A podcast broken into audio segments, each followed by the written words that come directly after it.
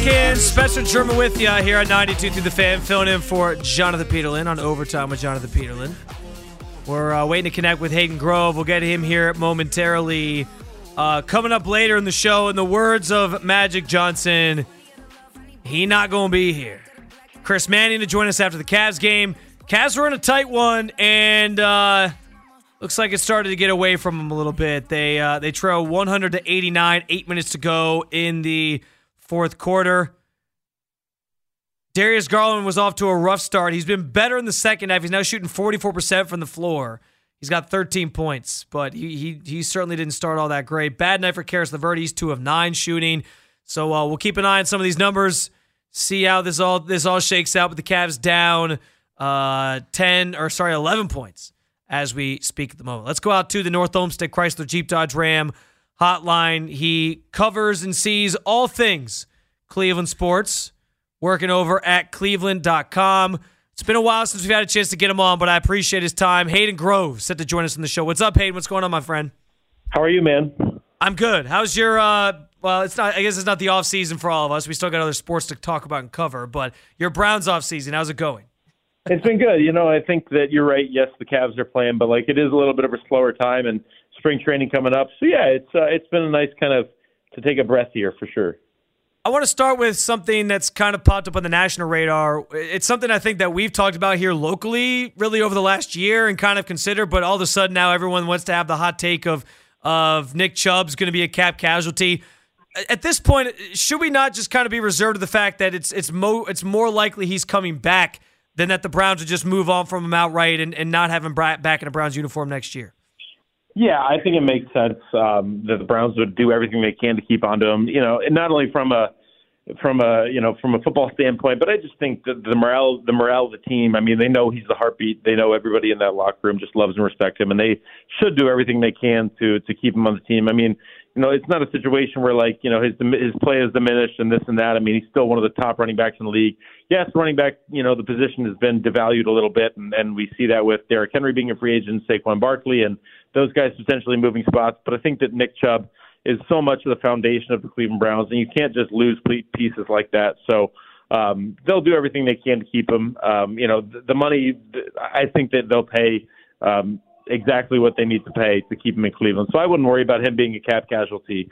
Um, they they're going to figure something out. I think Nick Chubb knows that he doesn't want to be anywhere else. He wants to get paid, obviously, but um, he knows how important he is to the team, and that he's that's the kind of guy he is obviously we all have our sights set on the wide receiver position this offseason and i know your colleague mary kay cabot has, has written a lot about how that's going to be a top priority for the team this offseason i was kind of saying the other night though though hayden like just based off of tendencies i don't know that we're looking in the right places for where they're going to get a wide receiver do you think it's more likely that they would sign a, a free agent guy that could be available and, and pay top dollar or do you think it's more likely they would potentially trade for a wide receiver this offseason?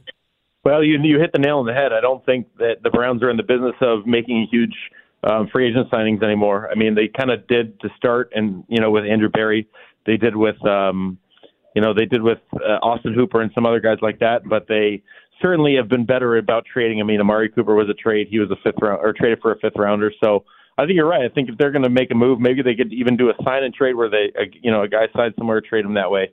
Um, but yeah, I think a trade would be um, probably the the best idea for the Browns in terms of their cap numbers and whatnot.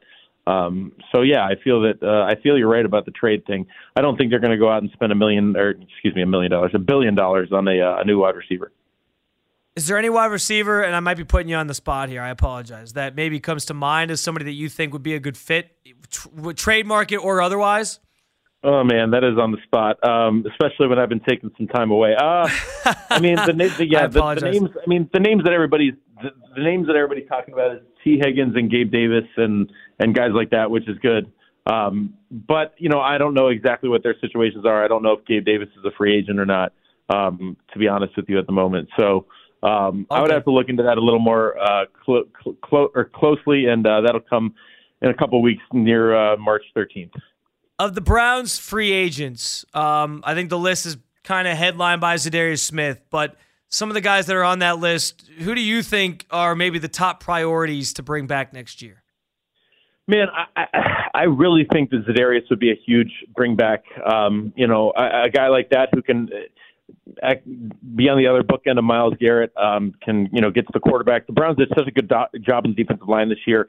But I mean, there's some other potential um, guys that you're looking at. You know, Stanley Takitaki, um, Anthony Walker. Those are guys that aren't going to maybe break the bank. So those are maybe guys that you want to bring back because they're you know trusted guys. They're good veterans, and you know, and they've done a good job on that defense. They know the defense under Jim Schwartz another year. Um, you know, just off the top of my head, yeah, I think Za'Darius is probably the biggest guy they're going to work to bring back. But that linebacker room, is, it'll be interesting to see what they do there because um, those are the kind of the two other guys that I've been looking at in terms of you know Sione Takitaki and uh, and Anthony Walker. Do those guys come back? Do they do something else there? It'll be interesting. Talking with Hayden Grove in the North Olmsted Chrysler Jeep Dodge Ram hotline. I feel like it's a requirement at this point, Hayden, to document your official stance on the Browns' future stadium. So what do you think the the future project should be? Is it is it a dome? Is it keep it downtown? Just kind of where are you at with that whole situation that continues to kind of play out right in front of us week after week? It seems. Man, as long as the Browns are playing in Cleveland, I really don't care. That's the honest to God yeah, truth. They could fair. play. They could play at the Rubber Bowl for all I care. I mean, people are going to go. Resurrect that, the Rubber Bowl. yeah, that's the honest to God truth. Is that they, they the, people are like, oh, nobody's going to wherever the Browns play, people will go. If it's in Canton, it's in Canton. If it's in Columbus, in Columbus, people will go. It's the Browns. So you know, Brooklyn would be cool. I think you know easy access from the airport. I think they'd have to build some hotels down there and and maybe you know spruce up the area a little bit. Um, they could obviously redo. My, I think my biggest thing, I would get rid of that airport. I would get rid of that airport on the lake. I mean, yeah, it's it's just it's kind of a ghost town, and there's so much potential for you know great restaurants and, and, and great views out there and, and stuff like that. And you've seen a little bit of it with uh, you know Voinovich Park and over there. So I would love for them to to make that a, really cool area, but I don't care where they go. I'm down with the dome too, but I'd rather you know I'm that old school. My grandfather taught me to be that old school football guy. You know, football's played in the cold weather. Well, that's kind of what I grew up with. So, but if they play in a dome, great. If they don't, great. You know, I, I'm cool. I'm cool with either. Does the Browns playing in Brazil potentially week one? Does that do anything for you? Um, it'd be cool to go. I mean, I don't know if Cleveland.com would foot the bill to do that. I, I really don't know. I that I don't know if they I'm would. I'm sure you'll make yeah. your play for it if they. If, yeah, uh, well, but yeah, it'd be great. I'd I'd love to go. Hell yeah! I mean, Brazil for sure. Um, you know, because it's a home game for the Eagles too. Like, I don't have a problem with playing there. I think it'd be cool. Um, yeah, I I I had the the Cavs have played there before. Um, I had the baseball the the uh, the Guardians have played, I believe, in Puerto Rico. So like, yeah. I'm I'm all down for the uh, for the international stuff. No problem. You think you could do any musical gigs down there if you go? Yeah, there you go. Get some yeah, figure figure something out. Talking to Hayden Grove on the North Olmsted Chrysler Jeep Dodge Ram hotline. You can follow him on X at H underscore Grove. Um, switching gears here a little bit for the Cavs, who are obviously in action tonight. They're trailing right now by 11 as we speak. What is left for you to see from JB Bickerstaff at this point? Because we know he's going to be judged on, on the playoffs. He's talked about just how he's not really used to a 10 man rotation. Is there anything that you're still sort of waiting to see as you get ready for the for the playoffs um, to kind of determine whether or not he's the coach of this team? No, man, I'm I'm I'm just ready to see him in the playoffs. I mean, this team has been great in the regular season. I, I think they've all bought in, and I think that's great, and I think that that means a lot. That like you know the Cavaliers in the past with LeBron, I remember you know it was like pulling teeth to get these guys to buy in uh, in the regular season, especially. But that's what LeBron did the best, and that's what Kyrie and Kevin did. They they turned it on. They turned the, it was a completely different switch.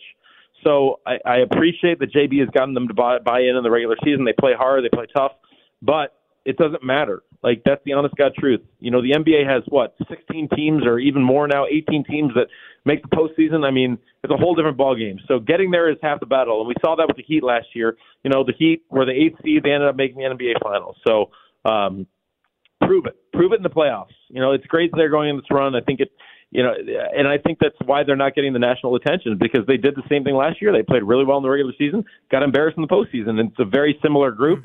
You know, you add Georges Niang, you add Max Strus, but unfortunately, you're going to be judged on what you do in um, in April and May. So um, there is nothing that JB Bickerstaff can show me until uh, until that happens. You've been in the locker room, obviously covering this team and, and around them throughout the, the run this year and, and whatnot do you get the same sense that I do that just there's a different vibe from like a more a morale standpoint about this team, specific to Donovan Mitchell? Because it seems like Donovan Mitchell, especially last year, not that he wasn't engaged, but he was kind of you know more about his business and you know I'm here to do a job. And it seems like he's let loose and kicked his feet up a little bit more. I think that obviously bodes well for them. But just what have you noticed on that front from this team?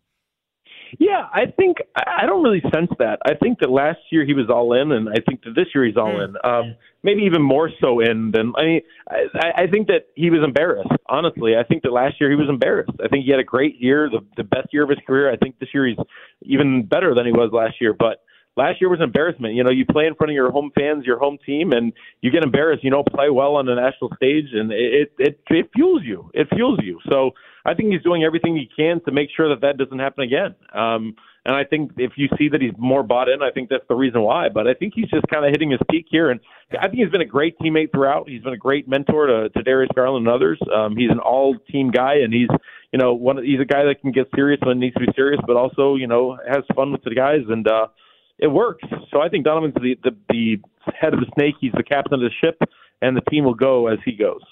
If you had to, I guess, put money on it, where or, or just if you had to go off of just like a feeling, where do you sort of get where do you feel it's leaning in terms of his future? Like is it he's definitely gone cuz it to me like recent weeks seem to make it seem like maybe there's a better chance than people are giving credit that he actually stays with the Cavs. Yeah, you know, I I last year I would have said he's gone. You know, it's yeah. just it's just one of those things. So I think this year I think he realizes that like just being in New York doesn't mean that everything is going to be hunky dory. Um, and that uh you know that that New York is just going to change everything. So yeah, I think that it's been uh that that Cleveland has has been great to him, and he's he's loved the city and loved the team, and uh if they can make him an offer and and he you know likes the money, then yeah, he could potentially stay. So um we'll see, we'll see how that goes. It'll be very interesting. I'll get you out of here with this, Hayden, a quick Guardians question. Uh, I, I obviously they're they're down in, in uh, they're out in Arizona getting ready in, during spring training and, and building up to the season. But the one thing that I think we all kind of are anticipating this year is that Shane Bieber at some point is going to get traded. How many months do you think Shane Bieber is actually with the Guardians this year? Oh man, that's a great question. I hope you know. I hope he doesn't. I mean, I think Shane's a great dude, and he's you know I've known him for a long time now. Um, I remember when he was drafted. Uh, I was covering the Scrappers way back when. Um, wow. Before, yeah, it was a long, long time ago. Um, I I would say probably. Uh, I don't know. I haven't really put gotten my finger on the pulse it's, of the Guardians see, yet. Obviously, the thing that's hard, Hayden, is like if he gets off to a really good start. Now, uh, there's been all these videos going around of like his curveball's back and his velocity's back and he looks really good.